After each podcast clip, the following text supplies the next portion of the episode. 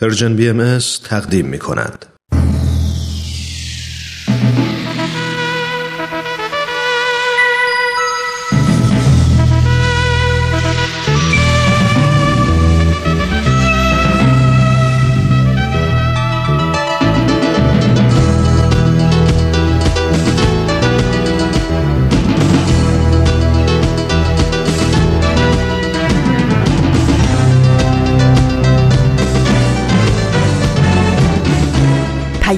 دوست. برنامه ای برای تفاهم و پیوند دلها.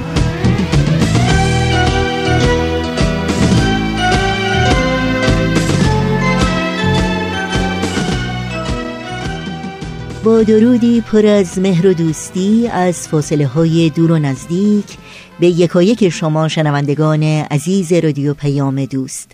در هر شهر و دیار و گوشه و کنار این گیتی پهناور که شنونده برنامه های امروز رادیو پیام دوست هستید بهترین ها رو براتون آرزو داریم و امیدواریم خوش و خورم و تندرست باشید و ایام به کامتون باشه.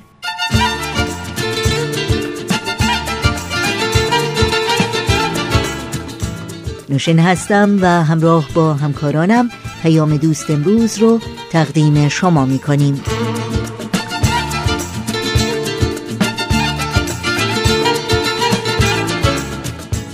چهارشنبه 25 اردیبهشت ماه از بهار 1398 خورشیدی برابر با 15 ماه می 2019 میلادی رو پیش رو داریم.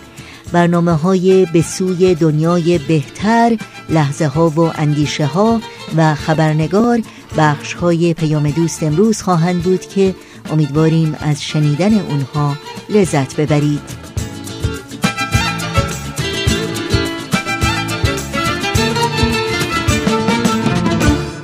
با ما هم حتما در تماس باشید و نظرها و پیشنهادها پرسش ها و انتقادهایی که در مورد برنامه ها دارید مطرح کنید.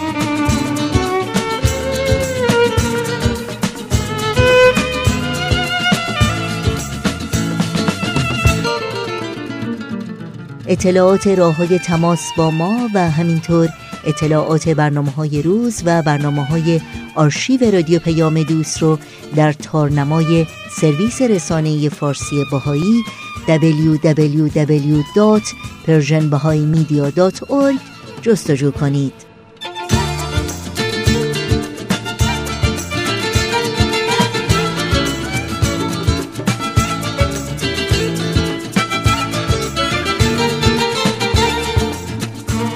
این صدا صدای رادیو پیام دوست با ما همراه باشید.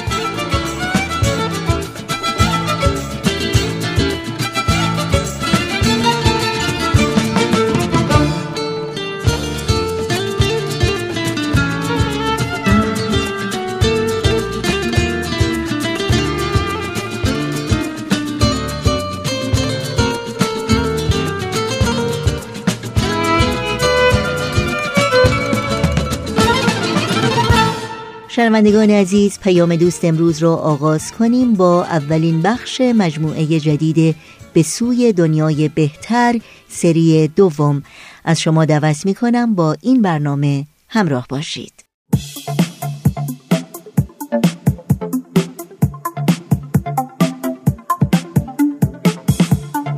همراهان عزیز وقتتون به خیر امیدواریم هر کجا که هستید خوب و خوش و سلامت باشید. سهیل مهاجری هستم. من و همکارانم خیلی خوشحالیم که فرصتی دست داد تا با سری دوم از برنامه به سوی دنیای بهتر در خدمت شما باشیم و با هم به بررسی مسائلی پیرامون تعلیم و تربیت توی دنیای امروز بپردازیم. برنامه ما از سه بخش تشکیل شده. تو بخش اول موضوع برنامه رو معرفی خواهیم کرد و همینطور سوالی مربوط به موضوع برنامه طرح می‌کنیم. در بخش دوم نظرات و پیشنهادات شما شنوندگان محترم پخش میشه. و تو بخش سوم بیان دیدگاه برنامه و جمعبندی نظرات رو خواهیم داشت. با ما همراه باشید.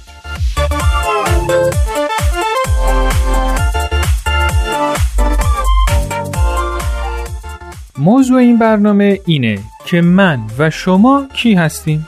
بله درست متوجه شدیم.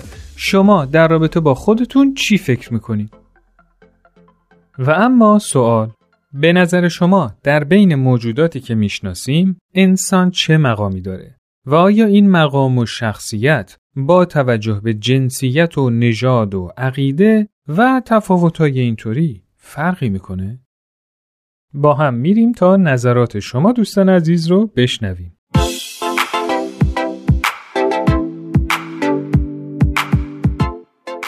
مسلما مقام و شن انسان با توجه به اینکه صاحب عقل و اندیشه و اختیاره بسیار ممتازتر از همه موجوداته و تنها انسانی که می‌تونه با مطالعه و تحقیق به رمز و راز جهان آفرینش و موجوداتش پی ببره. اما نکته مهم اینه که انسان با درک و قدردان بودن نعمتهایی که ازش بهره منده بتونه به رشد و تربیت خودش کمک کنه و با ترک تعصبات بیهوده مثل نژاد و مذهب و خیلی چیزهای دیگه که تا به حال فایده جز جنگ و دشمنی و خونریزی و خسارت‌های جانی و مالی برای مردم نداشته و همچنین با توجه به پیشرفت تکنولوژی و ارتباطات خیلی از آدم‌ها پی بردن که اعمال و رفتارشون می‌تونه در کل دنیا دیده بشه و تاثیرگذار باشه. اگه باور کنیم که دنیا یک وطنه و همه موجودات اهل اون هستن دنیای خیلی بهتری خواهیم داشت.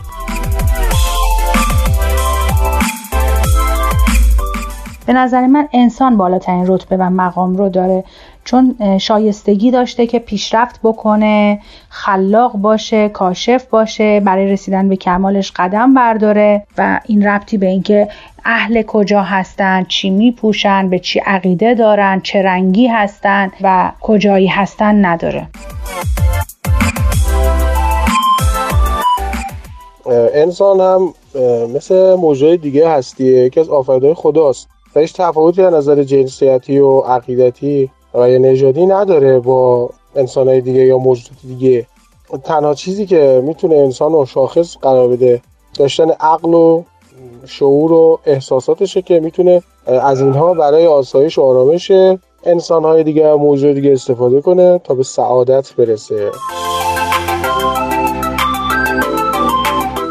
به نظر من انسان اشرف مخلوقاته ولی اشرف مخلوقات بودن اون مطلق نیست. و به نوع عملکرد و رفتار اون بستگی داره. و عملکرد و رفتار انسان هم به نوع تربیت اون بستگی داره. و از اونجایی که این مقام به عقل و خرد انسانی مربوط میشه پس جنسیت و نژاد و عقیده نمی‌تونه تأثیری روی اون داشته باشه. انسان به روح انسان است انسان به جسم نیست. و انسان ها در اصل و حقیقت وجود که روح با همدیگه وحدت دارند. چون همه اون چیزی که باعث اختلاف و جدایی انسان ها میشه یعنی تعصبات نژادی و قومی و وطنی و غیره و اینها ناشی از تأکیدیه که به جنبه های جسمانی بشره که نسبت به روح جنبه فری و ثانوی داره. از اونجایی هم که انسان ها از منشأ واحدی وجود اومدن به کمک همدیگه است فقط که می‌تونن به این هدف دست پیدا کنن که وحدت و اتحاد همه انسان ها هدف اصلی هست. در آیه سیوم سوره بقره اومده که خدا می‌خواسته ازت آدم رو خلق کنه که به فرشتهاش فرمان میده که من در روی زمین می‌خوام یک خلیفه قرار بدم که منظورش همون انسانه. علاوه بر این روایت زیادی از معصومین هست. روایتی هستش که توابریش از این قبیله که اسمای خلیف الله خلف الله که روی این موجودی که می‌خواسته خلق کنه گذاشته که موضوع رو به خوبی روشن می‌کنه. خدا انقدر ارزش و امتیاز داده به انسان که اگه روزی جانشینی برای خودش انتخاب کنه مطمئنا انسانه. انسان از تمام موجودات هستی برتر و بالاتره. انسان اشرف مخلوقاته یعنی برترین و قاعدتا هم نباید برای جنسیت و نژاد و عقاید مذهبی و اینا تفاوتی باشه. ولی خب به نظر من برترین موجوده. یکی دیگر از دوستان هم متنی با این مضمون فرستادن. البته که انسان به دلیل دارا بودن قوه عقل دارای مقامی بالاتره و می‌تونه رشد روحانی کنه و این رشد هیچ ربطی به جنسیت و نژاد و عقیده نداره. پس تربیت روحانی هست که انسانها رو دارای مقامی عالی می‌سازه و از همدیگه متمایز می‌کنه.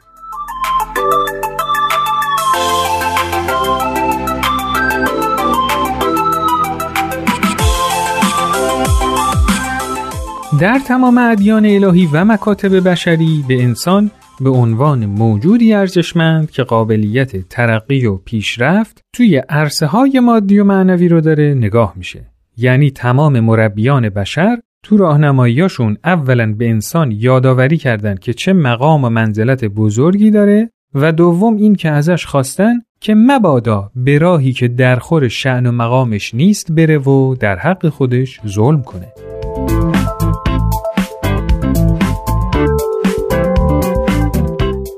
در یک دیدگاه کلی هر انسانی مثل یه معدن میمونه که پر از جواهرات و سنگهای قیمتیه.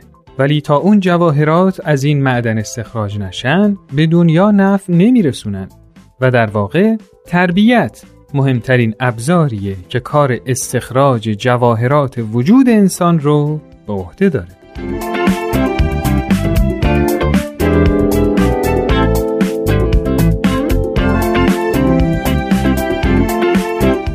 شما در مورد مقام خودتون چی فکر می‌کنید؟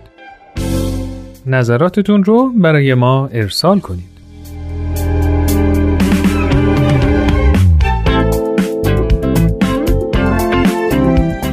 دوستان عزیز این قسمت از برنامهمون به پایان رسید.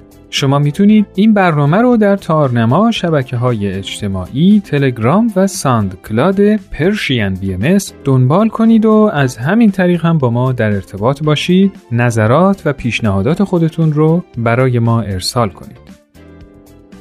تا برنامه دیگه خدا یار و نگهدارتون.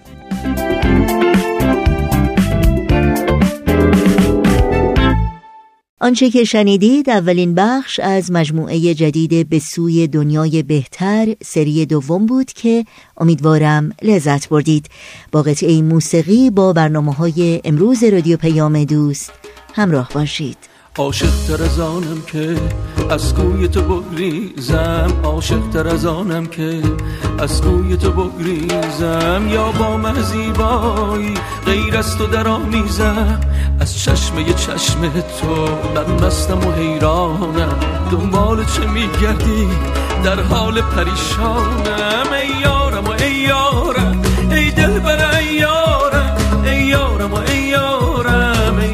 ای دل بر ای یارم شوری که به سر دارم.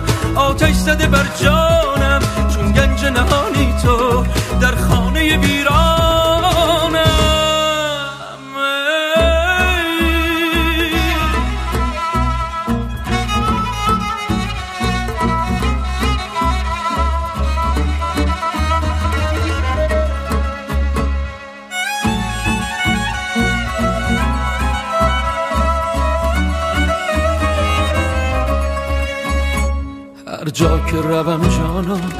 در نظرم آیی هر جا که روم جانا تو در نظرم آیی بنگر به کجا رفتم؟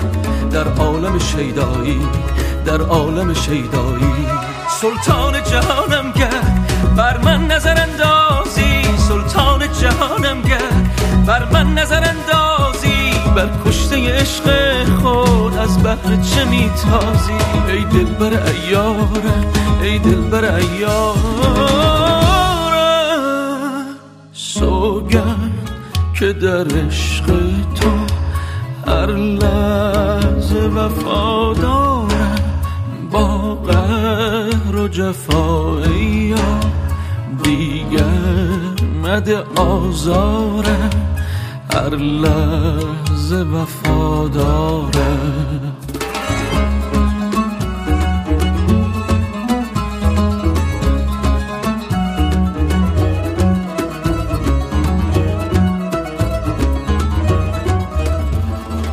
شنوندگان عزیز رادیو پیام دوست وقت اون رسیده که لحظه های بیشتری رو با اندیشه های خوب در کنار شما بگذرونیم.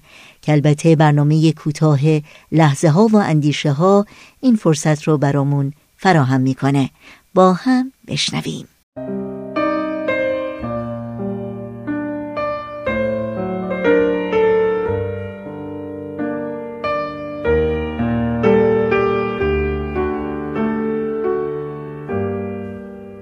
در اطرافمون هستن افرادی که با وجود سن بالاشون شاد و سالم و پر انرژی هستن و متاسفانه زیادن افرادی که حتی در سنین جوانی و میانسالی با بیماری های مختلفی که بعضیاشون هم خیلی خطرناکه دست به گریبانن.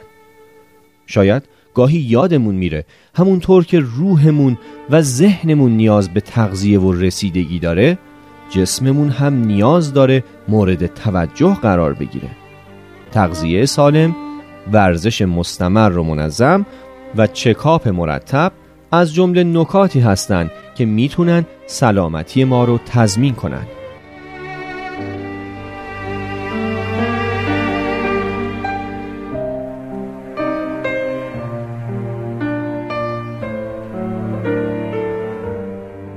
بخش دیگری رو از مجموعه لحظه ها و اندیشه ها از رادیو پیام دوست شنیدید. همچنان شنوندگان عزیز ما هستید. در ادامه برنامه های امروز توجه شما رو به یک اعلامیه جلب می کنم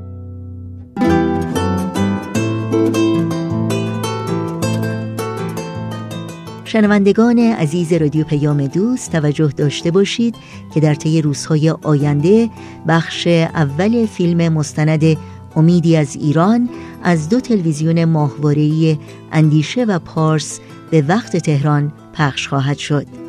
از تلویزیون اندیشه این فیلم روزهای پنج شنبه 26 اردیبهشت ماه ساعت 21 و 30 دقیقه جمعه 27 اردیبهشت ماه ساعت 12 و 30 دقیقه سه شنبه 31 اردیبهشت ماه ساعت 22 و 30 دقیقه و چهارشنبه اول خرداد ماه ساعت 12 و 30 دقیقه به وقت تهران پخش خواهد شد. از تلویزیون پارس این فیلم رو می‌تونید روزهای شنبه 28 اردیبهشت ماه ساعت 16 و 30 دقیقه یک شنبه 29 اردیبهشت ماه ساعت 18 و 30 دقیقه دوشنبه سیوم اردیبهشت ماه ساعت 18 و 30 دقیقه و چهارشنبه اول خرداد ماه ساعت 16 و 30 دقیقه به وقت تهران تماشا کنید.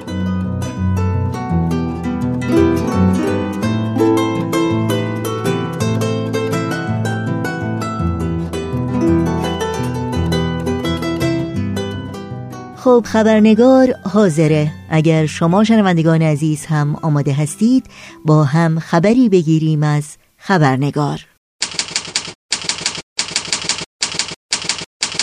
خبرنگار.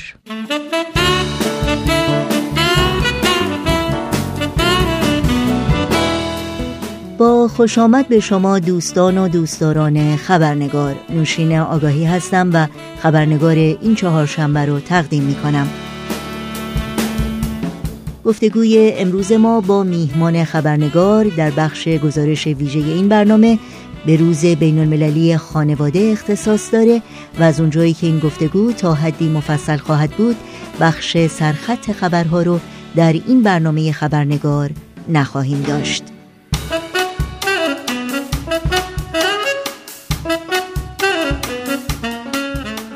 و ما همونطور که اطلاع دارید امروز یعنی پانزدهم ماه می میلادی در تقویم سازمان ملل روز بین المللی خانواده نام گرفته. و علت این نامگذاری در سال 1993 میلادی توسط مجمع عمومی سازمان ملل متحد برجسته کردن اهمیتی است که خانواده در دیدگاه جامعه جهانی داره. این روز فرصتی است مختنم برای بالا بردن سطح افکار و آگاهی عمومی نسبت به موضوعات مهم اجتماعی، اقتصادی و روندهای جمعیتی که خانواده ها رو تحت تاثیر قرار میده. خانواده و اقدام برای محیط زیست تم امسال سازمان ملل برای روز بین المللی خانواده است با تمرکز بر اهداف توسعه پایدار سازمان ملل چرا که چالش خطیر محیط زیست چالشی است جهانی و جدی که تأثیرات اون اخشار همه جوامع انسانی در تمامی کشورها رو در بر می‌گیره. پیرامون روز بین المللی خانواده گفتگوی کوتاه تلفنی داریم با خانم دکتر فرشته بفل متخصص روانشناسی اجتماعی درمانگاهی تعلیم و تربیت و روانشناسی عمومی که بیش از دو دهه سابقه مشاوره و همچنین تدریس در دانشگاه های آمریکا را دارند. همکارانم از اتاق فرمان اشاره می کنند که تماس ما با خانم دکتر فرشته بتل به زودی برقرار میشه. پس آماده باشید تا با هم به خانم دکتر فرشته بتل خوش آمد بگیم و گفتگوی امروز رو آغاز کنیم.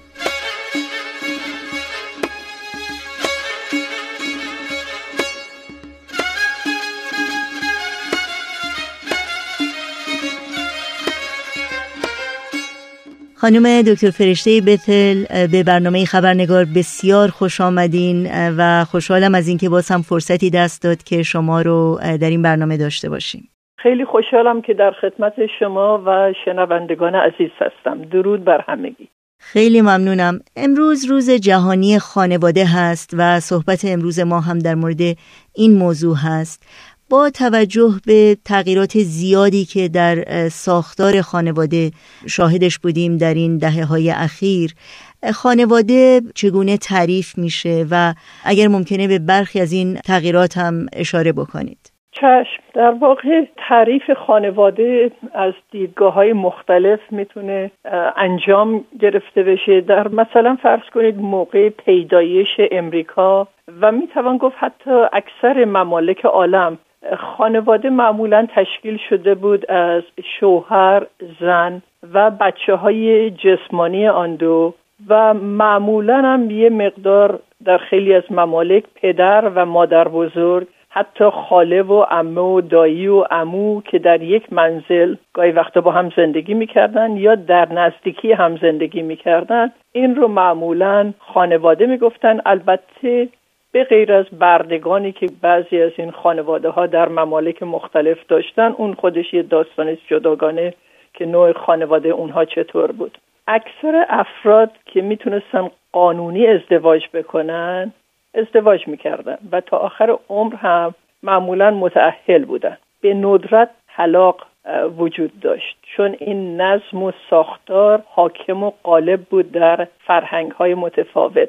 و تاثیرات شدیدی رو افراد داشت که از اون نحوه فکری خارج نشن و روی نسل های بعدی هم تاثیر داشت. لابد شما یادتون میاد در خود ایران ما می‌گفتن که با لباس سفید میری منزل شوهر و با کفن سفید بیرون میای. یعنی فکر حتی طلاق و جدایی هم نباید از ذهنت بگذارد وظیفه زن و شوهرم خیلی مشخص بود. در داخل منزل زن به شوهرش کمک می‌کرد چه در ارتباط با رسیدگی به منزل و چه بزرگ کردن بچه ها وظیفه مرد هم این بود که خارج از منزل احتیاجات اولیه زن و بچه رو تهیه کنه مثل خوراک و پوشاک و مسکن و غیره. زن هیچ نوع هویت قانونی نداشت. حق مالکیت هم نداشت. ما حتی در درباره خود امریکا داریم صحبت می‌کنیم در اینجا. چه بسا در خیلی از ممالک دیگه شاید بدتر از این هم بوده. شوهر معمولا رئیس و فراهم کننده بود. کنترل کننده اموال بود. و از دیدگاه اجتماعی و قانونی هم به مرد خونه به عنوان authority figure یعنی کسی که صاحب اختیار و اقتدار هست نگاه می‌کردن. و مطلب دیگه این که با هم زندگی کردن قبل از ازدواج و یا بچه دار شدن خارج از کانون ازدواج معمولا غیرقانونی بود و در بعضی از ممالک جرم محسوب می‌شد و جزای بسیار شدیدی داشت. در عواسط قرن نوزدهم شدت این قوانین و مرزهایی که ایجاد شده بود و اجرای آنها در امریکا قدری کم شد و شروع کردن یه مقدار کامان لا مریج یعنی قانونا مزدوج شناخته می شدن بدون اینکه رسما ازدواج کرده باشن و ثبت کرده باشن شروع شد تا اندازه شناخته شد در واقع. به عنوان یک اتحاد نسبتا قبول شده. و بعد مدل های دیگر تشکیل خانواده ایجاد شد به مرور زمان که اونها بیشتر در دهه شست شدت گرفت. مثل مثلا خانواده‌ای که فقط مادر و یا فقط پدر اون رو اداره بکنه و بچه ها زیر نظر یک پدر یا مادر باشن نه هر دو. و که بهش می‌گفتن single parent household و نوع دیگر واگذار کردن فرزند بود تحت نظارت و رسیدگی شخص ثالثی که اون شخص می‌تونست تشکیل مرکب دیگری داشته باشه با فرسونی خانواده خودش و نگهداری این بچه رو هم قبول کنه در قبال دریافت وجهی. در ضمن adoption خیلی بیشتر مد شد همون فرزند خواندگی باشه. اگرچه که قبلا وجود نداشت. در ضمن خانواده همجنسگرایان ایجاد شد که یک مرد با یک مرد و یک زن با یک زن ازدواج بکنه و اینها البته به مرور زمان شدت و هدت پیدا کرد و قوانین دیگه هم در مقابلش به وجود اومد. در ضمن در خیلی از ممالک برخص در اروپا مرسوم هست که بچه ها توسط پدر بزرگ یا مادر بزرگ پرورش پیدا می کنند چون والدین مشغول کار هستن و گرفتار هستن و تنها کسی که شاید بتونه به این بچه برسه پدر بزرگ یا مادر بزرگ کس که بیشتر هم مادر بزرگ هستن. بله خیلی ممنون. با همه این تغییراتی که ما در ساختار خانواده شاهدش بودیم در قرن گذشته آیا هنوز میشه گفت که خانواده اساسی ترین و بنیادی ترین واحد جامعه محسوب میشه؟ ببینید هنوز محسوب میشه. حالا بسته به اینکه در برداشتشون از این خانواده چی هست؟ در واقع خانواده هنوز یک مؤسسه و یا نهاد اولیه هستهی یک اجتماع هست و خیلی هم بر آنند که مهمترین واحد و زیربنای یک اجتماع سالم خانواده های سالم هست. حتی اکثر امریکایی ها فرض کنید در امریکا اگه صحبت بکنیم هنوز ازدواج می‌کنن و این ارقام می‌تونه خیلی متفاوت باشه. بعضی در بعضی جاها مثلا 90 درصد. در بعضی شهرها ممکنه کمتر باشه. ولی اکثرا ازدواج می‌کنن و اکثرا هم بچه دار میشن. اگرچه که تعداد بچه هاشون خیلی کمتر هست. اونم یه بحثی جداگانه که میشه صحبت کرد. طلاق هم می‌گیرن و معمولا دو مرتبه ازدواج می‌کنن. خانواده در درون و در برون دائم در حال تغییر هست. خانواده که در جوانی چند تا بچه کوچیک داره چندان شباهتی ممکنه بعدها به خانواده ای که بچه هاش بزرگ شدن و یا دارن به دانشگاه میرن و تحصیلات عالیه می‌کنن رو نخواهد داشت. ولی اگر خانواده سالمی پا برجا باقی بمونه بچه های بزرگسال احتمالا احساس ارتباط با خانواده هسته رو به شکل های مختلف بیشتر حس می‌کنن. و اگر ازدواجم بکنن به فرزندان خودشون اون احساسات رو انتقال میدن. همچنین یک خانواده سالم می‌تونه نفعش به دیگران هم برسه. یعنی چه به بچه ها و بعد تداوم و ارتباطات اون بچه ها با دیگران و همطور باعث میشه که اونها هم به نسل بعدی اینها رو انتقال بدن این احساسات گرم رو. مسائل یا در حقیقت موضوعاتی که از مهمترین و متداولترین مسائل اجتماع ما هستند چگونه بر روی خانواده ها تاثیر می‌گذارن؟ حالا این موضوعات می‌تونن اجتماعی باشن اقتصادی باشن سیاسی و غیره. خب خانواده خارج از این گروه که زندگی نمی‌کنه خانواده پایه و اساس این اجتماع هست. حالا این خانواده می‌تونه خانواده متشکل باشه می‌تونه حتی افراد طبیعی که افرادی که به خانواده به اون فرم مستقیم نباشن ولی اونها هم از یک خانواده اومدن و یک تاثیراتی رو رو ذهنیاتشون گذاشته شده. بنابراین یکی از تاثیرات خیلی مهم رو خانواده خود اجتماع هست. شما نگاه کنید از اون موقع که کامپیوتر و رسانه های اجتماعی اومده تو کار مثل فیسبوک که گاهی وقت بهش میگیم فوزول بوک. و چشم هم چشمی و تاثیراتی که داره. خب همین از لحاظ اجتماع حالا میگم اجتماعی ما خود تغییر کرده. قبلا میشستیم صحبت می‌کردیم. کی ازدواج کرده کی طلاق گرفته و اینجور چیزا. ولی خب حالا از طریق خود اون فیسبوک اینها خیلی زودترم انتقال پیدا می‌کنه. و در ضمن امروز خانواده ها عموما خیلی بیشتر از لحاظ نژادی و ملیت و قومی و مذهبی و دیگه حتی نحوه رفتارشون متفاوت هست نسبت به گذشته. نه گذشته خیلی دور بلکه حتی بسیار نزدیک از طریق تبادل افکار و بیشترم توسط این رسانه های دست جمعی سوشل میدیا انجام می‌گیره که خب تاثیرات بسیار زیادی روی اینها داره. و دیگه اقتصادی هست. اقتصادی همیشه خانواده رو تحت یه نوع فشارهای زیادی گذاشته. مثلا فرض کنید وقتی ما Great Depression رو داشتیم که بهش میگن افسردگی شدید این Great Depression در واقع نه فقط در امریکا بود که بین 1929 و 1933 بود بلکه در سراسر جهان این افسردگی اقتصادی به وجود اومد. و خب مردم خیلی ارزش مالیشون پایین رفت. کار گرفتن خیلی سخت شد. بچه ها رو میفرستدن از خانواده بیرون که کار پیدا بکنن. ازدواج ها دیرتر انجام می‌گرفت و حتی بچه دار شدن دیرتر انجام می‌گرفت. طلاق کمتر شد به خاطر اینکه احتیاجات مالی داشتن و نمی‌تونستن مستقلانه برن طلاق بگیرن و با خودشون زندگی بکنن. بنابراین وقتی که اقتصاد عالم به هم میریزه تاثیرات زیادی هم رو خود افراد و خانواده داره. مطلب دیگه ای که باید گفت این که از لحاظ قانون و سیاسی معمولا قوانین جدید حتی کشفیات جدید مثل قرص ضد حاملگی خیلی تاثیر رو خانواده گذاشت. تعداد بچه ها کمتر شد و یا بعضی ها اصلا به کلی کنترل کردن که اصلا حامله نشن.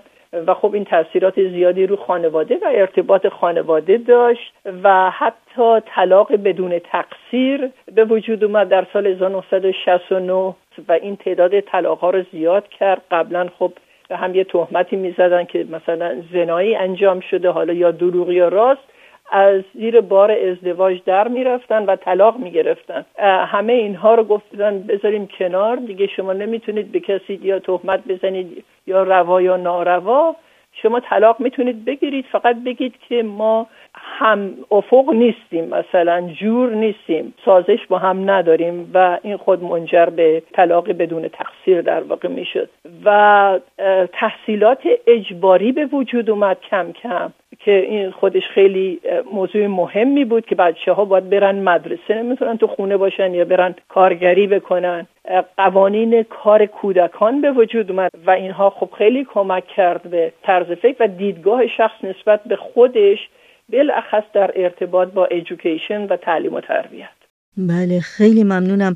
شما اشاره کردین به اینکه خب خانواده می‌تونه تاثیر بگیره از مسائل اجتماعی اقتصادی و سیاسی. یعنی در حقیقت مسائلی که محیط اطرافش رو در تسلط داره. تا چه حد اون خانواده می‌تونه یک هویت واقعا مستقلی داشته باشه و خودش رو از تاثیر شاید در بعضی مواقع بسیار منفی جامعه حفظ بکنه. مثلا اگر ملیگرایی و یا تعصب دینی و یا نجات پرستی در جامعه متداول هست یا پذیرفته شده خانواده واقعا بتونه خودش رو حفظ بکنه. خیلی هم سوال خوبی خانواده به طبیعه هم تاثیر می‌گیره و هم تاثیر گذار هست در جامعه. خانواده هایی که بیشتر می‌تونن هویت مستقلی داشته باشن و یا دیدگاهشون مستقل باشه اونهایی هستن که یا حالا از طریق پرورشی که داشتن از طرف پدر و مادر و یا تحصیلاتی که کردن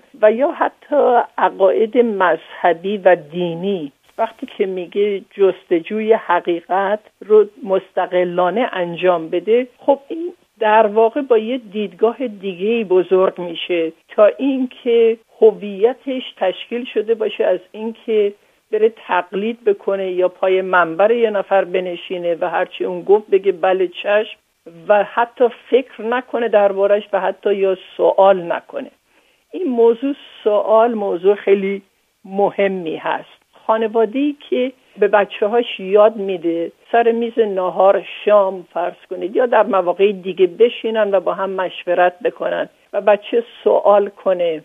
درباره اینکه هفتهش چجور گذشته صحبتهایی بکنه ارتباطش با دیگران چطور بوده و از طریق مشورت سعی کنن مشکلات رو حل بکنن این بچه خب به طبیعه خیلی مستقلانه تر فکر خواهد کرد در آینده تا اینکه فقط پیرو باشه. و قبول بکنه. هر کسی که صاحب اختیار هست و صاحب قدرت هست هر حرفی زده بگه بله قربان و چشم و اطاعت بکنه و نذاره که فکر بکنه. به طبیعت تفاوت های بسیاری هست بین این خانواده ها در عمل کردشون و دیدگاهشون نسبت به اجتماع. آیا تابع این قوانین اجتماع حالا می‌تونه نژادی باشه می‌تونه افکار دینی باشه یا حتی ضد افراد دیگه ای که از ادیان مختلف هستن فکر بکنه. همه اینها می‌تونه تاثیرگذار بشه وقتی که محدودیت فکری در خانواده در بچه ایجاد بشه و این می‌تونه در هر مملکتی هم رخ بده. فقط در فرض کنید ممالک شرقی نیست در ممالک غربی هم می‌بینیم که محدودیت های فکری بسیاری در بعضی خانواده ها هست و اون هم علتش این هست که اینها هیچ وقت اختیار فکر کردن به بچه هاشون ندادن و معمولا پدر حاکم بوده مادر هم تسلیم شده و صحبت شور و مشورت هم تو خانواده وجود نداشته و البته این صدمات بسیار زیادی می‌زنه و این زیربنای خیلی از تعصبات ما هست.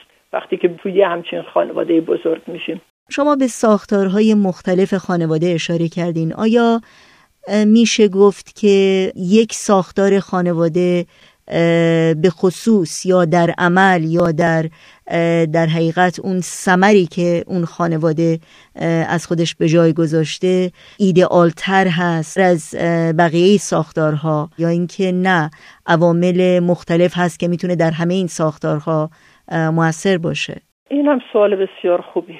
البته ما نمی‌تونیم فقط بگیم که فقط یک ساختار حتما اون هست که تاثیر می‌ذاره. البته اگر اون ساختار فرض کنید پدر مادر و بچه ها خیلی سالم باشه مستقلانه فکر بکنن خدمت بکنن به اجتماع شاید جزو گروه بهترین باشه. ولی ما همیشه اون ساختار رو نداریم و ما دیدیم بعضی از ساختارهای دیگه که پدر یا مادر حتی اگر از خانواده جدا شدن و بچه رو نگهداری می‌کنن سعی و همشون بر این بوده که بچه رو درست پرورش بدن و بچه ها نگاه می‌کنن به اعمال و رفتار ما. ما اگر خودمون با هم متحد نباشیم که من نمی‌تونم به بچم بگم با دیگران اتحاد داشته باشه. پس بنابراین جواب این سوال این هست که بهترین واحد خانواده اگر درست اجرا بکنی البته این مدلی است که معمولا ادیان پیشنهاد کردن و سنت و فرهنگ های قبلی پیشنهاد کردن ولی نه با اسلوبی که قدیم فرض کنید پدر حاکم بود میومد زنش هم یه مقدار کتکم می‌زد و بد رفتاری می‌کرد. ولی خب خانواده از هم نمیپاشید چون زن جرأت نمی‌کرد که طلاق بگه یا حق طلاق نداشت. ما صحبت اون رو نمی کنیم ولی بودن پدر و مادر چون هر کدوم یه رولی دارن در پرورش فرزند که بسیار بسیار مهم هست.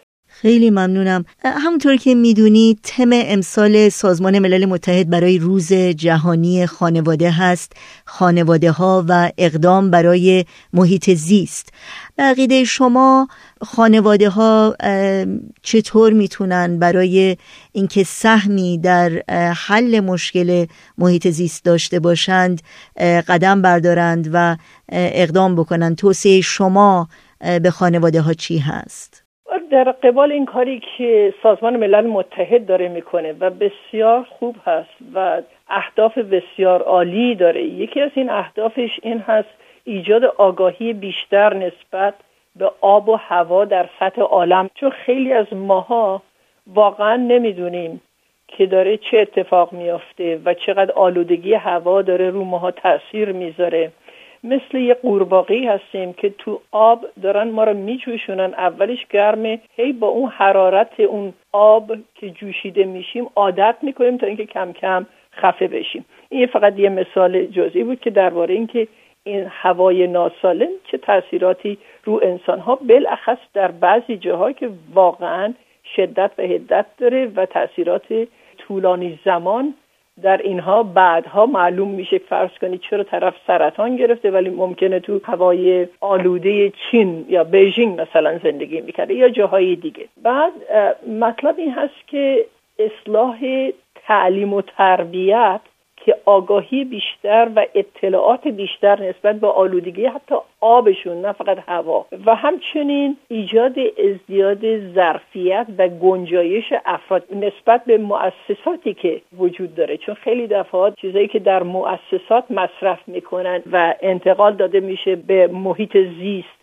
خب همه اینا انباشته میشه و محیط رو آلوده می‌کنه. مثلا یکی دیگه این CO2 که کربن اکساید هست مثلا به این بچه ها دارن یاد میدن که به خاطر اینکه اومدن به شما یه پولی میدن که این درختاتون رو تو جنگل ها بکنید که خب بعدا می‌خوان فرض کنید از اینا کاغذ درست بکنن. این خودش جنگل های عالم حدود سی درصد پخش این CO2 رو جذب می‌کنن و باعث کم شدن این کربن دی در فضا میشه. حالا بچه اگه یاد بگیره ممکنه همین رو بره انتقال بده به پدر مادرش که گول این پول که دست شما میاد نخورید نیایید این درختها رو کم بکنید چون تاثیرات علمی که بعد این بچه یاد گرفته اینا رو انتقال میده به مادر پدرش که یه مقدار اونها هم مواظب تر باشن و بعد این بچه که رشد می‌کنه و بزرگ میشه این به طبیعه عالمتر و دانشمندتر خواهد بود نسبت به پدر مادرش و احتمالا بیشتر محیط زیست براش مهمتر خواهد بود. نگهداری اون و رسیدگیش نه فقط بر خودش بلی بر جمعی عالم و عالمیان. ممنونم خانم دکتر فرشته بتل از حضورتون در این برنامه و از صحبت واقعا خوب و ارزنده که با ما سهیم شدین. امیدوارم به زودی باز هم شما رو در این برنامه داشته باشیم. لطف دارید خیلی متشکرم. اینکه تونستم یک مقدار از مطالبی که در دنیا داره میگذره و مشکلاتی که باش مواجه هستیم با شما شریک بشم. می‌خوام برم به خونه به جایی که صفا هست. تو گوشه و کنارش یه عالم وفا هست. توی نگاه مادر تنها بمونی یه دنیا که هست. می‌خوام برم به خونه جایی که مال منه. دلیل زنده بودن از عشق زنده بودنه. می‌خوام برم به خونه که سقفش یک پناهه. تمام گفتنی ها جاشون توی نگاهه.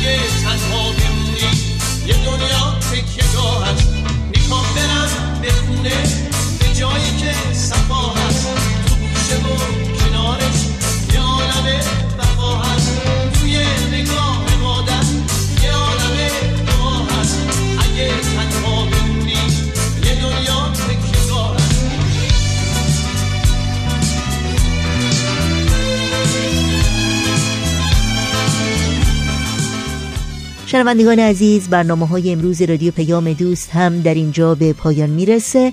همراه با بهنام مسئول صدا و اتاق فرمان و البته تمامی همکارانمون در بخش تولید رادیو پیام دوست از همراهی شما سپاسگزاریم و به همگی شما خدا نگهدار میگیم.